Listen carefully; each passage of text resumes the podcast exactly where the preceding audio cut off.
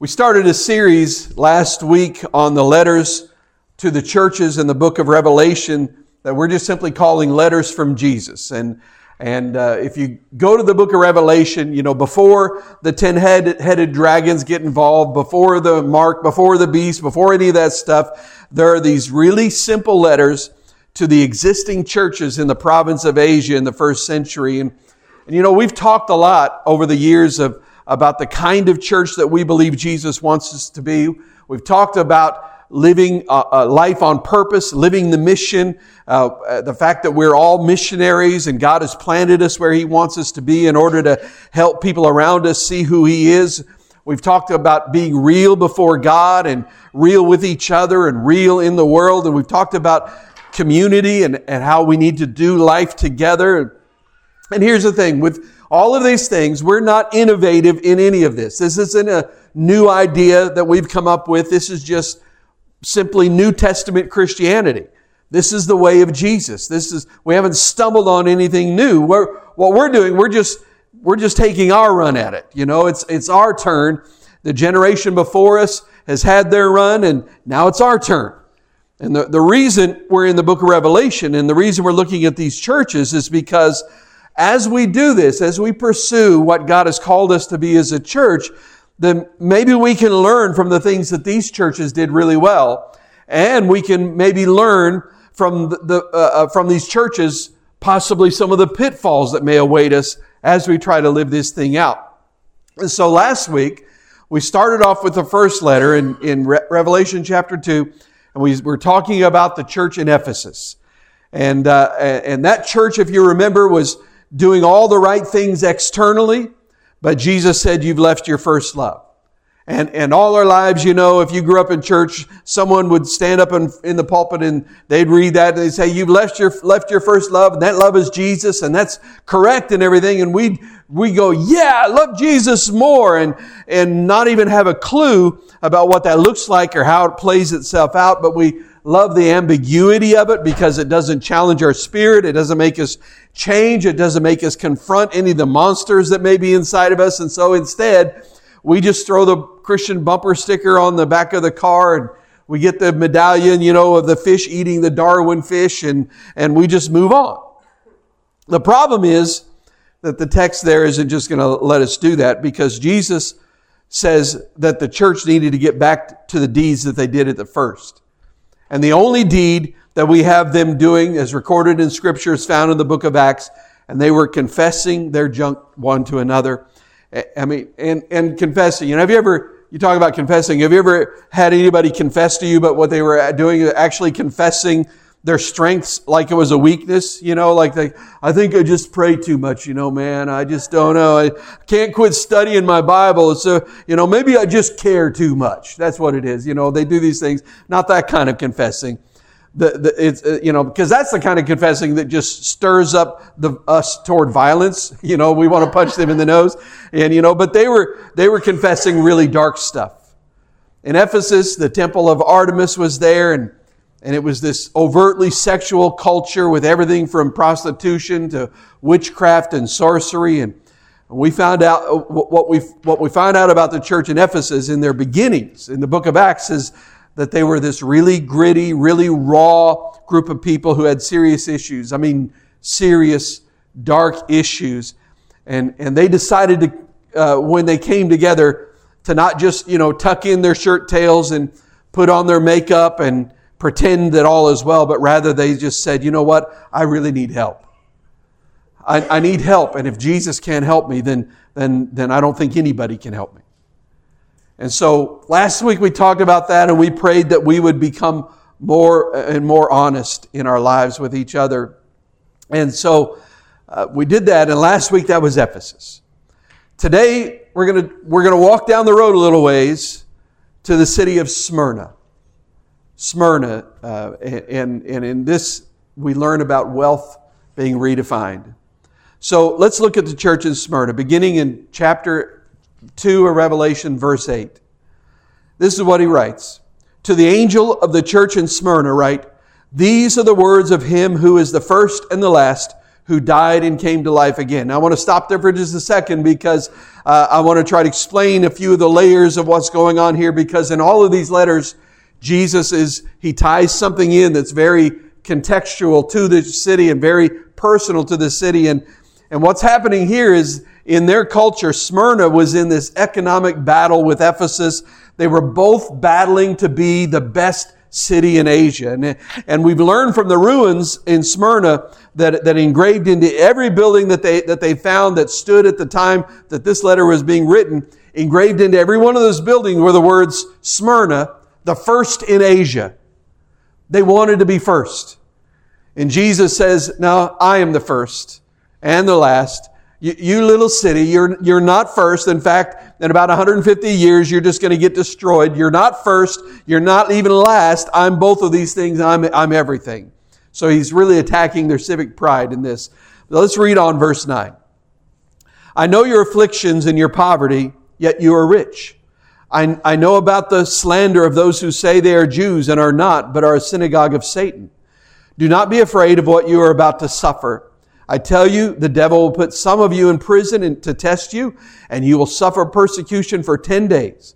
Be faithful, even to the point of death, and I will give you life as your victor's crown." So here's what we learn and what we know about the city of Smyrna. One of the things we know is that Smyrna, was not a safe place for followers of Jesus.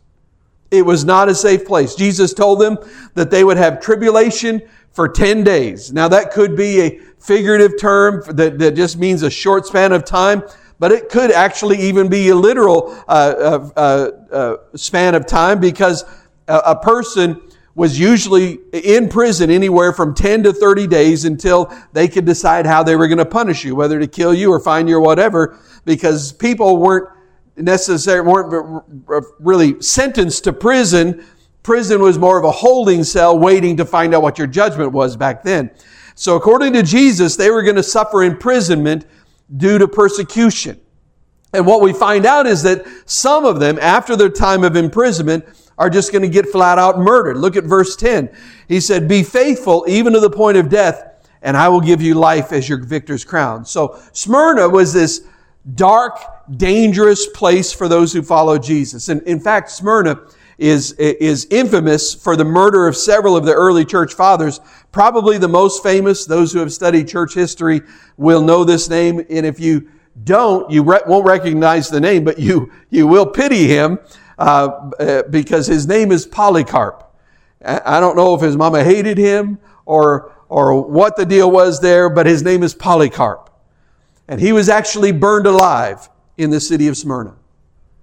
Not only over and over again were Christian leaders murdered, but on top of that, there were economic sanctions that were levied against those who were believers in the way of Jesus. They wouldn't let them sell or buy. At times they would go and just a mob would just literally raid the homes of Christians and steal all of their stuff, leaving them completely destitute. So what we find is this is a really, really, really dark city where those who love Jesus find themselves impoverished beyond what you and I can even begin to comprehend. And they're living in a culture that is violently dangerous to their existence.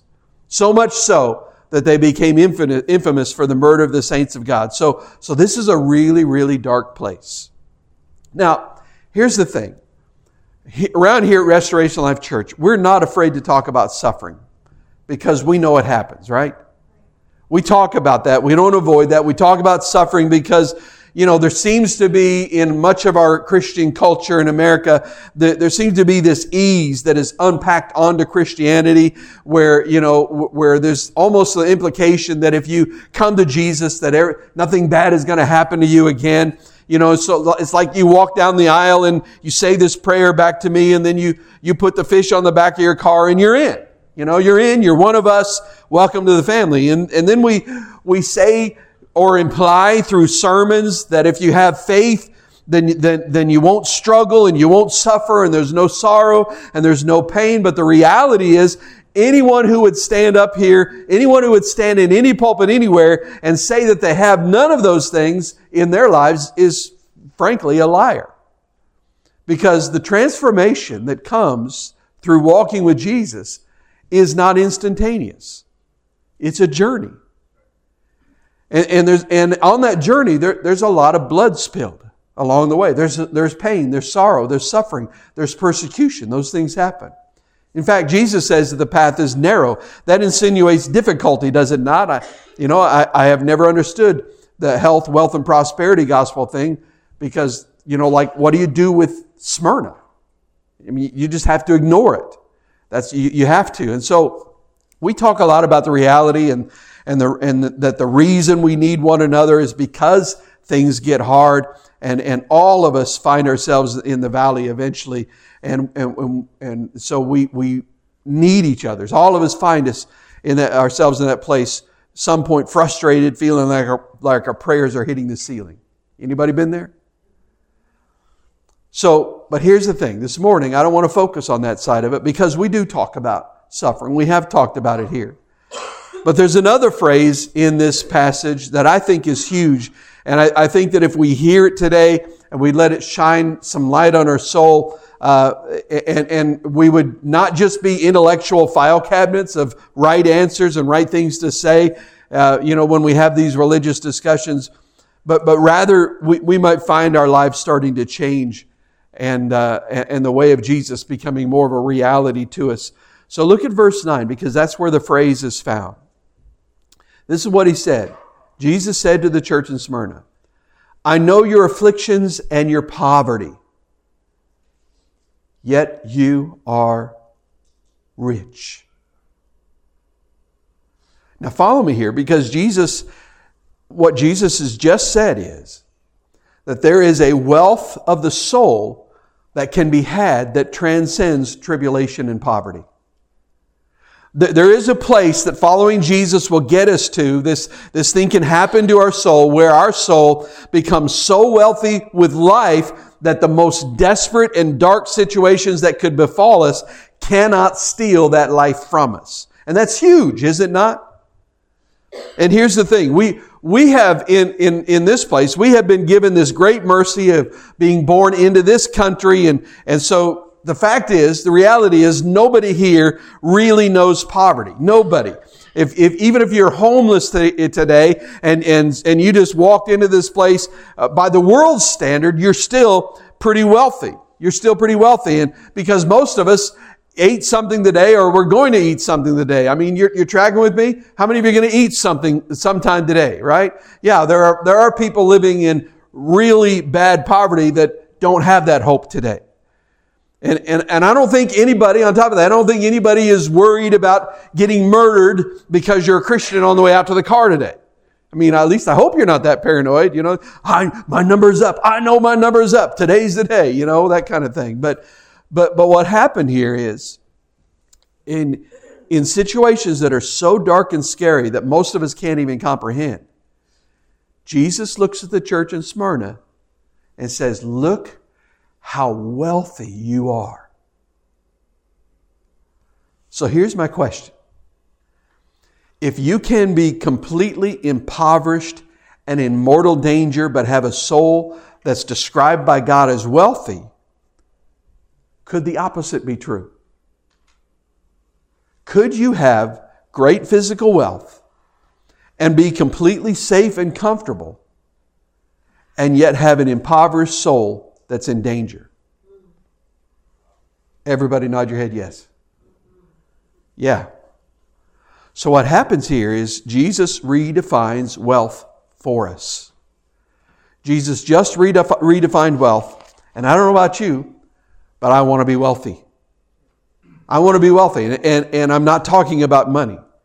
Like, I have this wife that I love, and I want our relationship to be as deep and as passionate and as beautiful as possible. And I have two daughters, and I want my relationships with them to be deep and to be real and to be beautiful. I want my time here, however long Jesus has me here, to be rich and beautiful and meaningful. I don't want to miss the mystery. I don't want to miss the beauty. I don't want to miss the life. That's why we're here. And so following Jesus and his teachings, what it does is it lines us up with how things really, really are. When we're following his lead, we're lined up with how things are in the deepest parts and the deepest realities of the universe. So I want us to look at this idea today And here's the idea. Wealth, real wealth, has very little to do with finances. But real wealth is something that occurs in the soul. And I want us to look at some of what Jesus has to say about this. And so let's flip over to Luke chapter 12. And we're going to pick it up in verse 16. This is a story that most of you have read. It's a story of a rich man who built some barns. So let's read it together. Luke chapter 12, verse 16.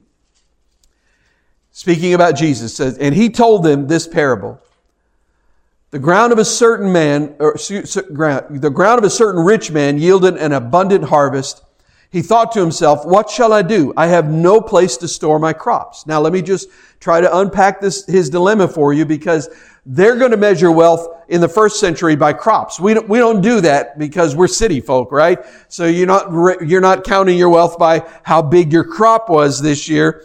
But you're counting cash in your bank. So basically, if we translate it here, what's happened is this man has so much cash and so many resources that he just doesn't have enough places to put it all around. So basically, like this guy's house just has mounds of cash all over it. I know you've been there. And so you can relate with that. And so you know what I'm talking about. Let's go verse 18. Then he said, this is what I'll do. I will tear down my barns and build bigger ones, and there I will store my surplus grain. So here's what just happened. He said, okay, I've got all of this stuff, and I've got all this wealth, and I just don't even have a place to put it. So here's what I'm going to do. I'm going to tear down all my stuff and rebuild more stuff so that I can put more stuff in there.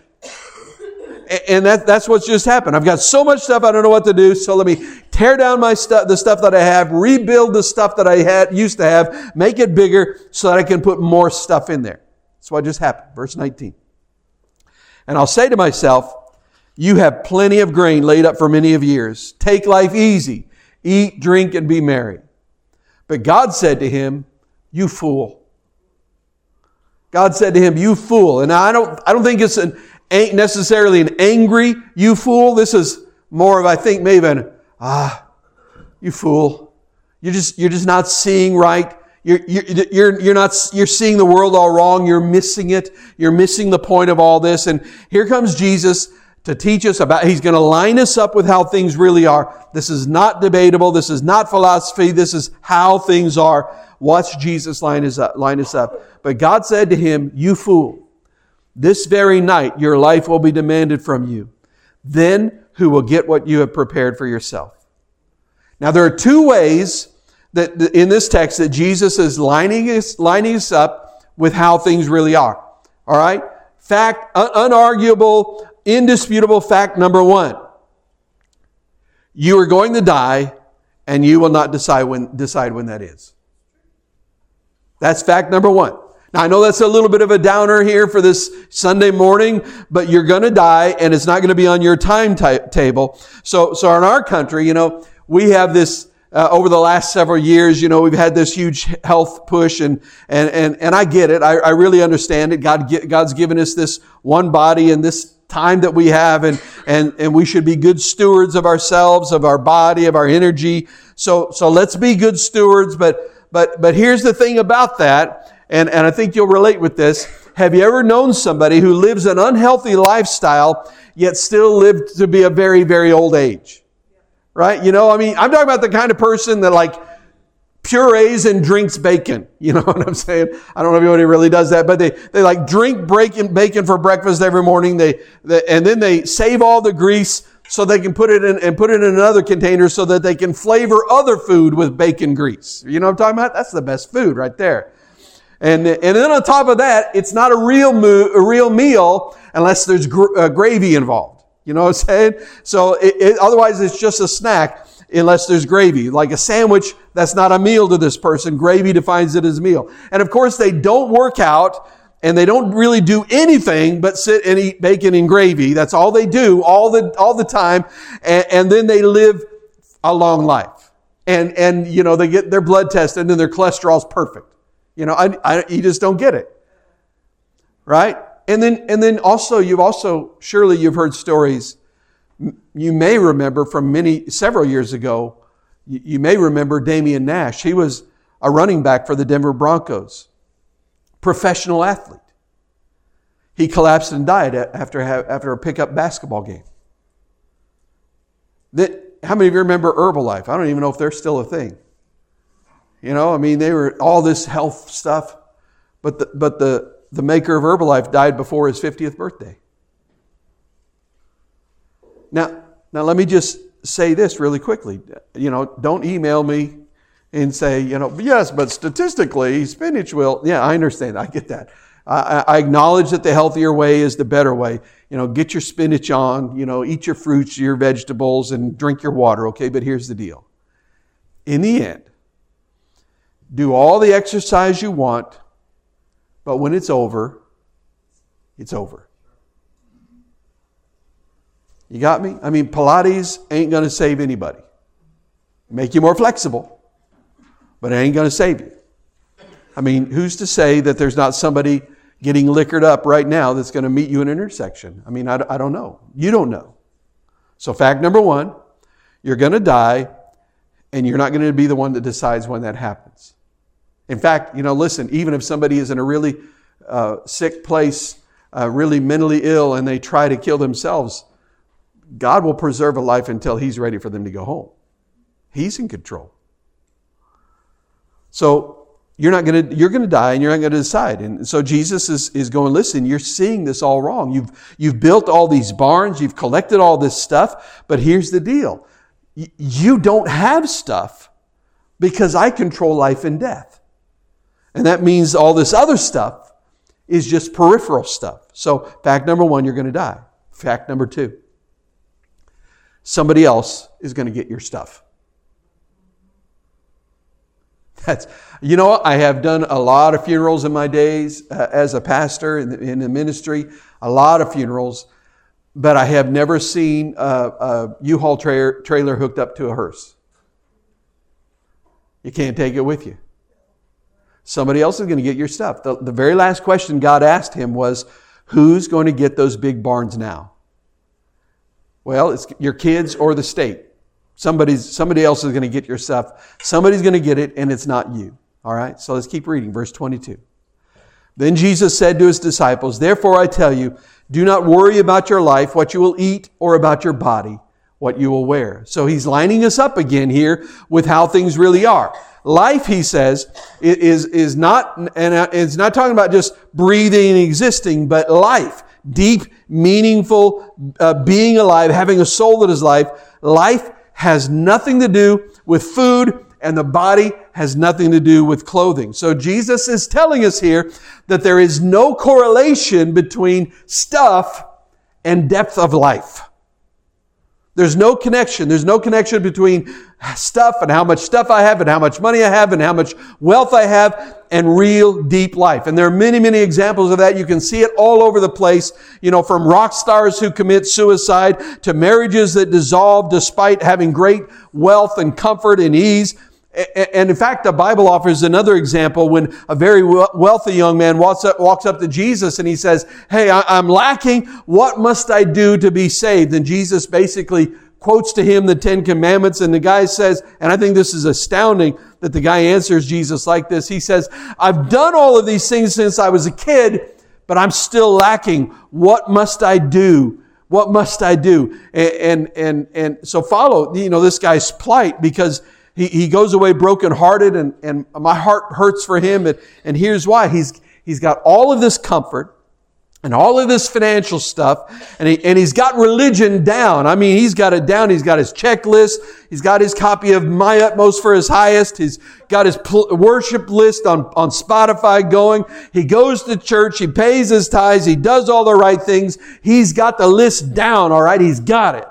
And yet he says, I've done all those things, and my soul is still lacking. What must I do?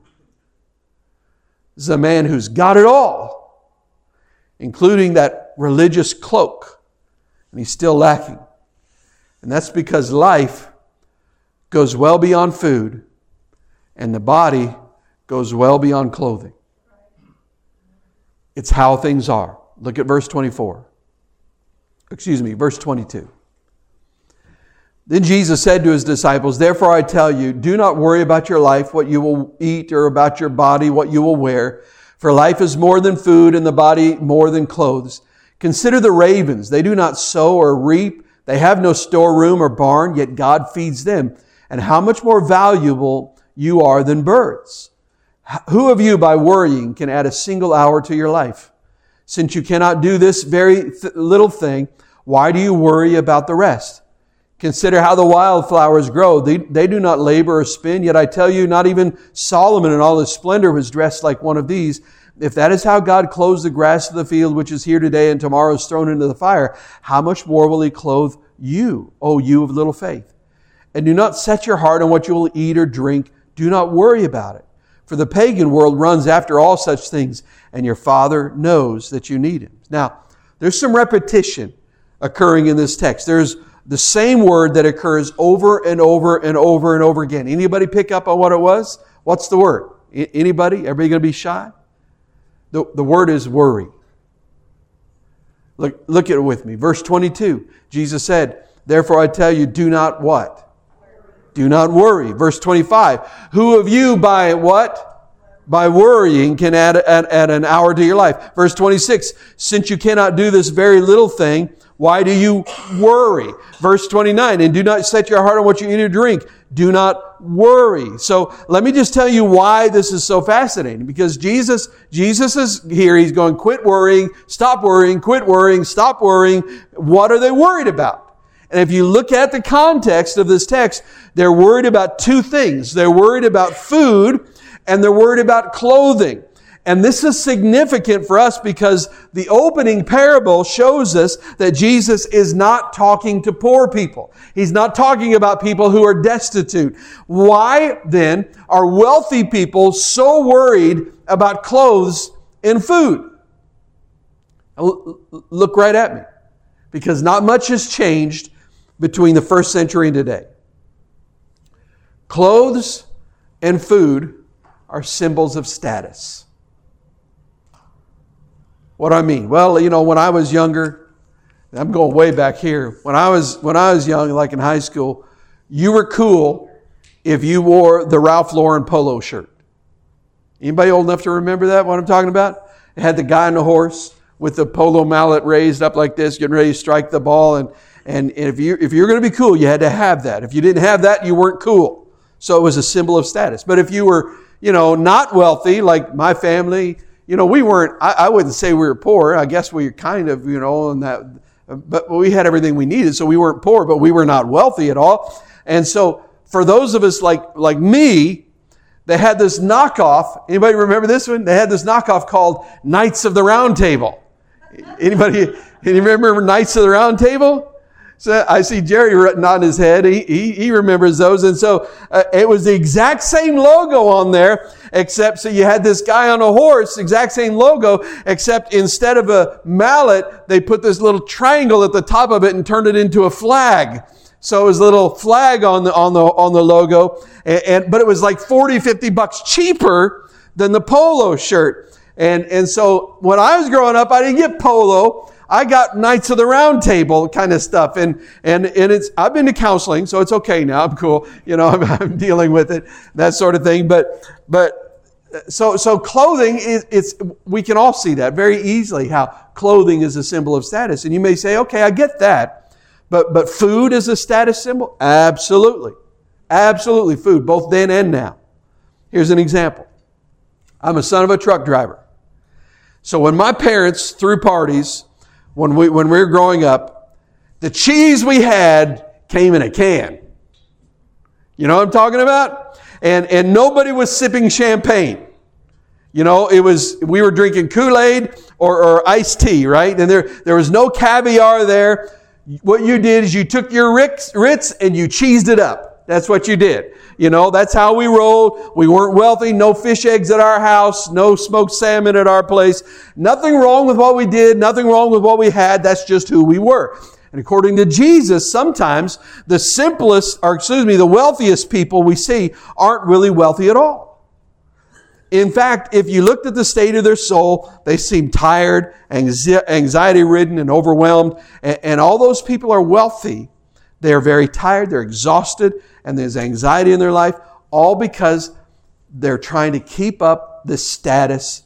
They're trying to keep up this outward appearance of success. In fact, that's why there are some people that are drowning in debt in our nation, because they're trying to keep up an appearance. See, here's the thing. You know what money gets you? Well, all those answers you just gave me are all correct, but I'm going to give you another one. Options.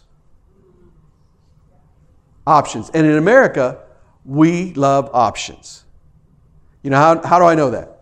Well, because pizza places sell tacos, and taco places sell pizzas, and hamburger joints sell salads, and, you know, it just doesn't make any sense to me, but it's because we love options, okay?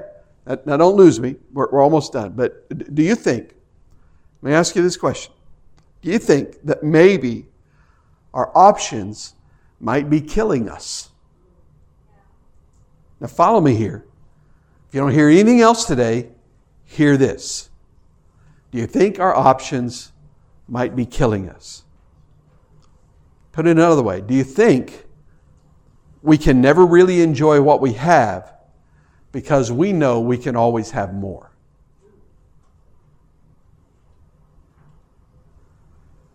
I read about a man who went on a mission trip to Liberia.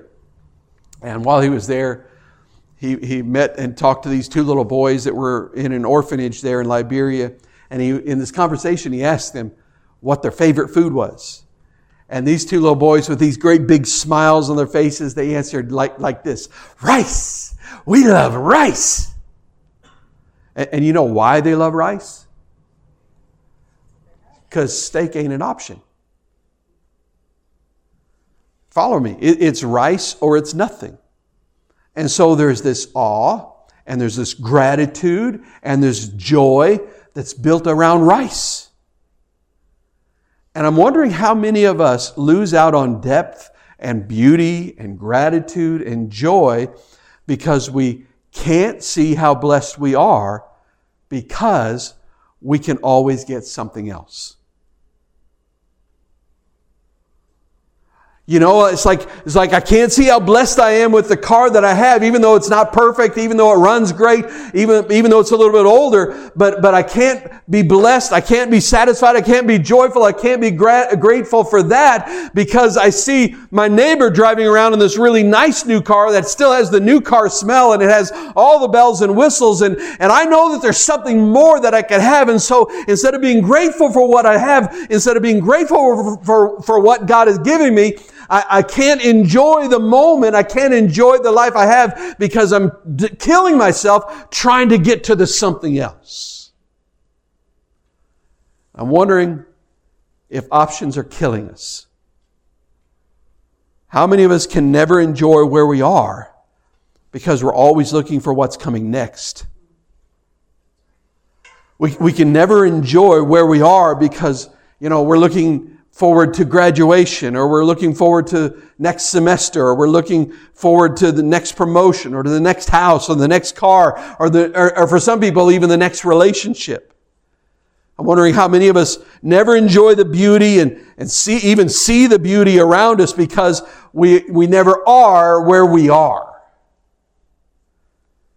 How many of you have ever known somebody that no matter where you were or what you were doing, it was that person that always like, "This is lame." You ever know somebody like that? "I hate this. This is just lame. There's nothing to do. It's just so lame." I mean, no matter what's going on, no matter where you are, that's where they are. That's where they're, "God, this is so lame. There's nothing to do." I honestly have to bite my tongue around people like that, because I always want to say, you know, lameness just seems to follow you around.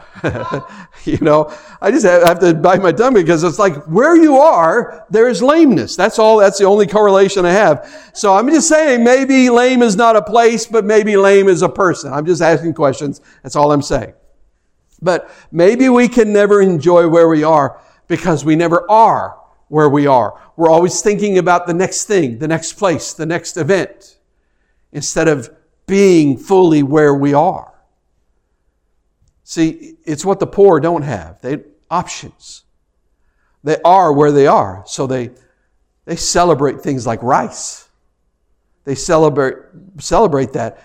Options. You know, last week we said that each of us has a certain amount of vitality, a certain amount of energy, a certain amount of life, and that some of us are exhausted because we spend it on hiding our junk and hiding inside of ourselves. And Jesus is going to say, listen, if you want to a place to invest that vitality, if you want a place to invest your energy that's going to lead you into real life, where you find real wealth, that's going to lead you into this soul wealth that we're talking about today, then he says, pay attention here. And so look at verse 31, because Jesus tells us where to put our vitality and energy if we want to find this wealth. But seek His kingdom, and these things will be given to you as well. Jesus is saying, do you want soul wealth? Then seek me. Come on and follow me. If you want to find the kind of wealth that goes beyond, that will carry you through even the darkest circumstances, no matter what happens in your life, that you'll have this wealth of the soul, then follow me, seek me.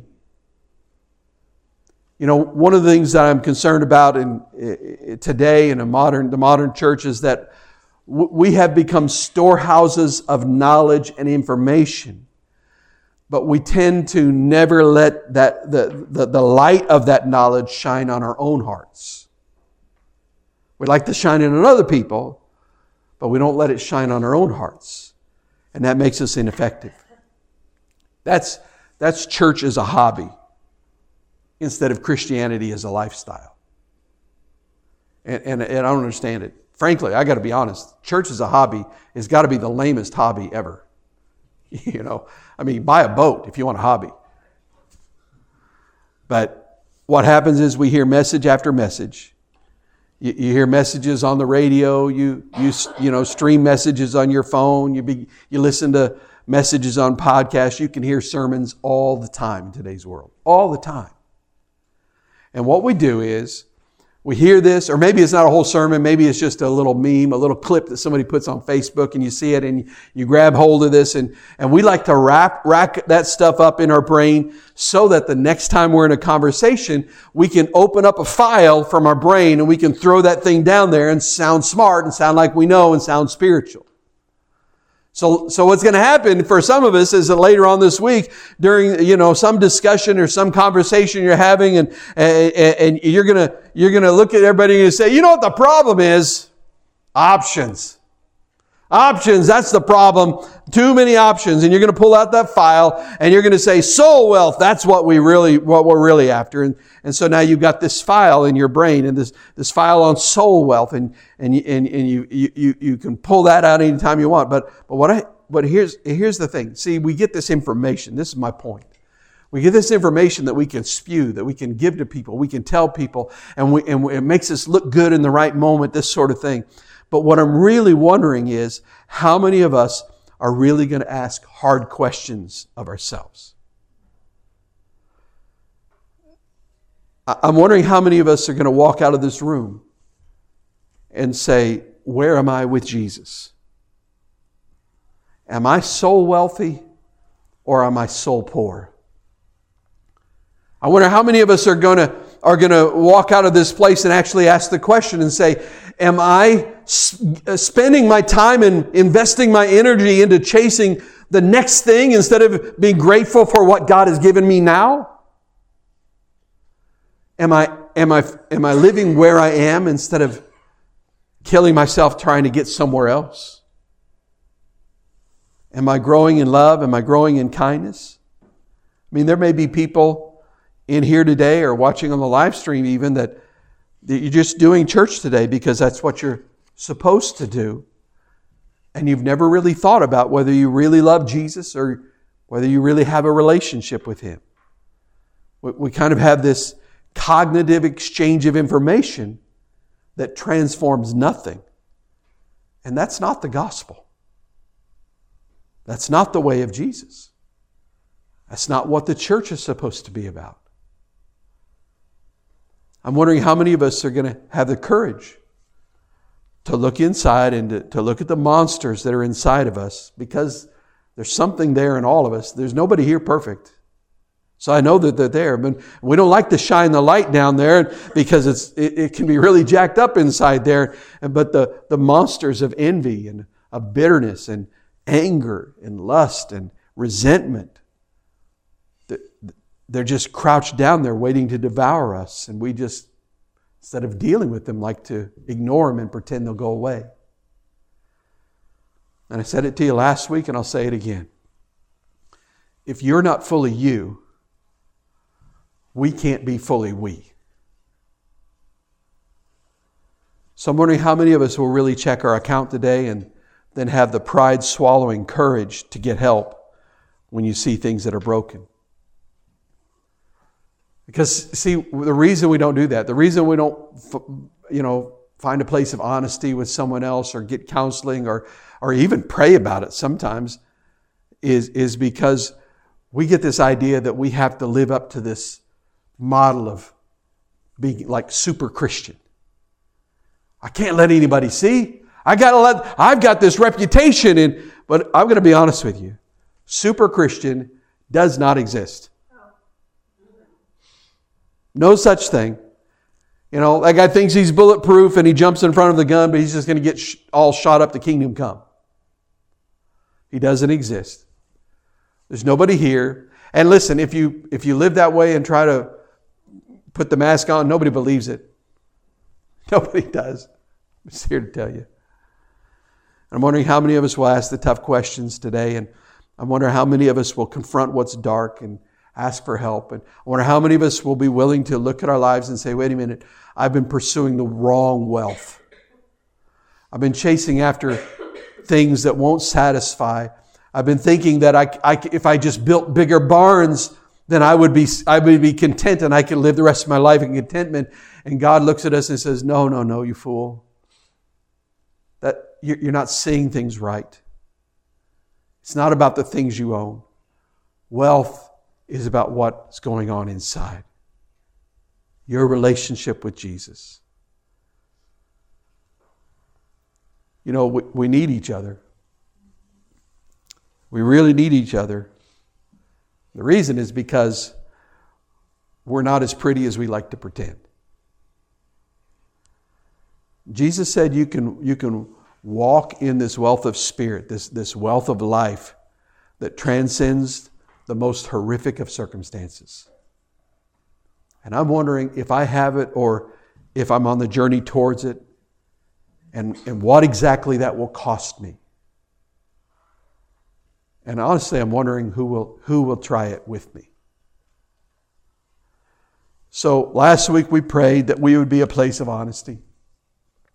And I hope this week that you'll pray that we'll be a place of great wealth and not money.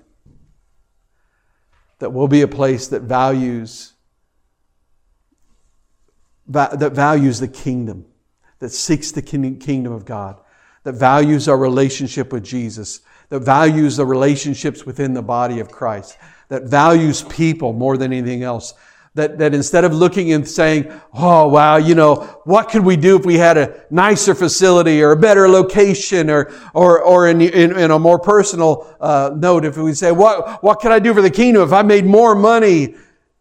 Instead of looking at it and saying, well, I'm going to get more stuff, that we just say, Lord, I'm content with where you have me. I just want you. And anything else you have for me, that's fine.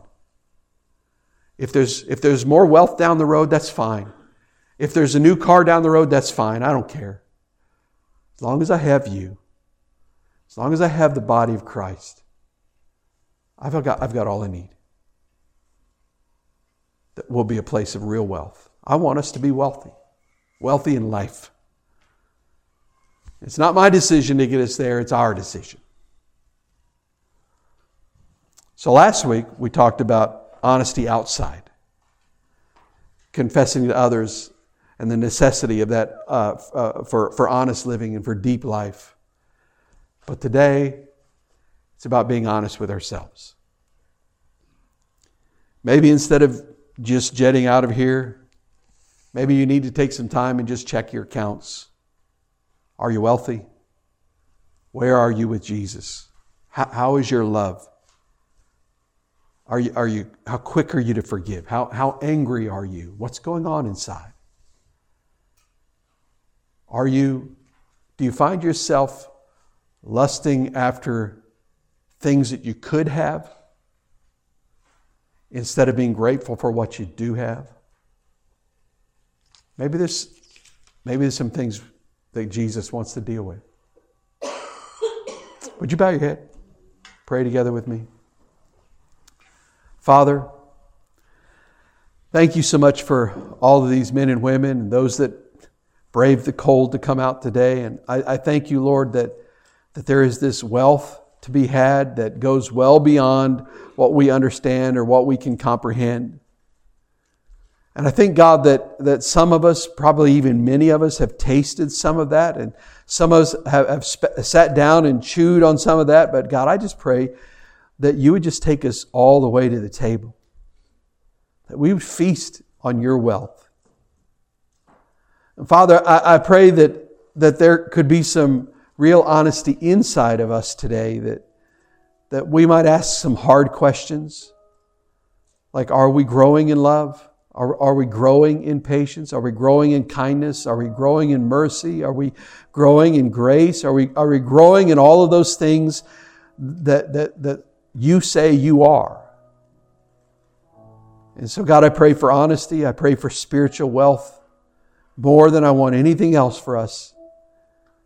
And Lord, I pray that as the yous become yous, and then the we can become we, that you just make us who you want us to be.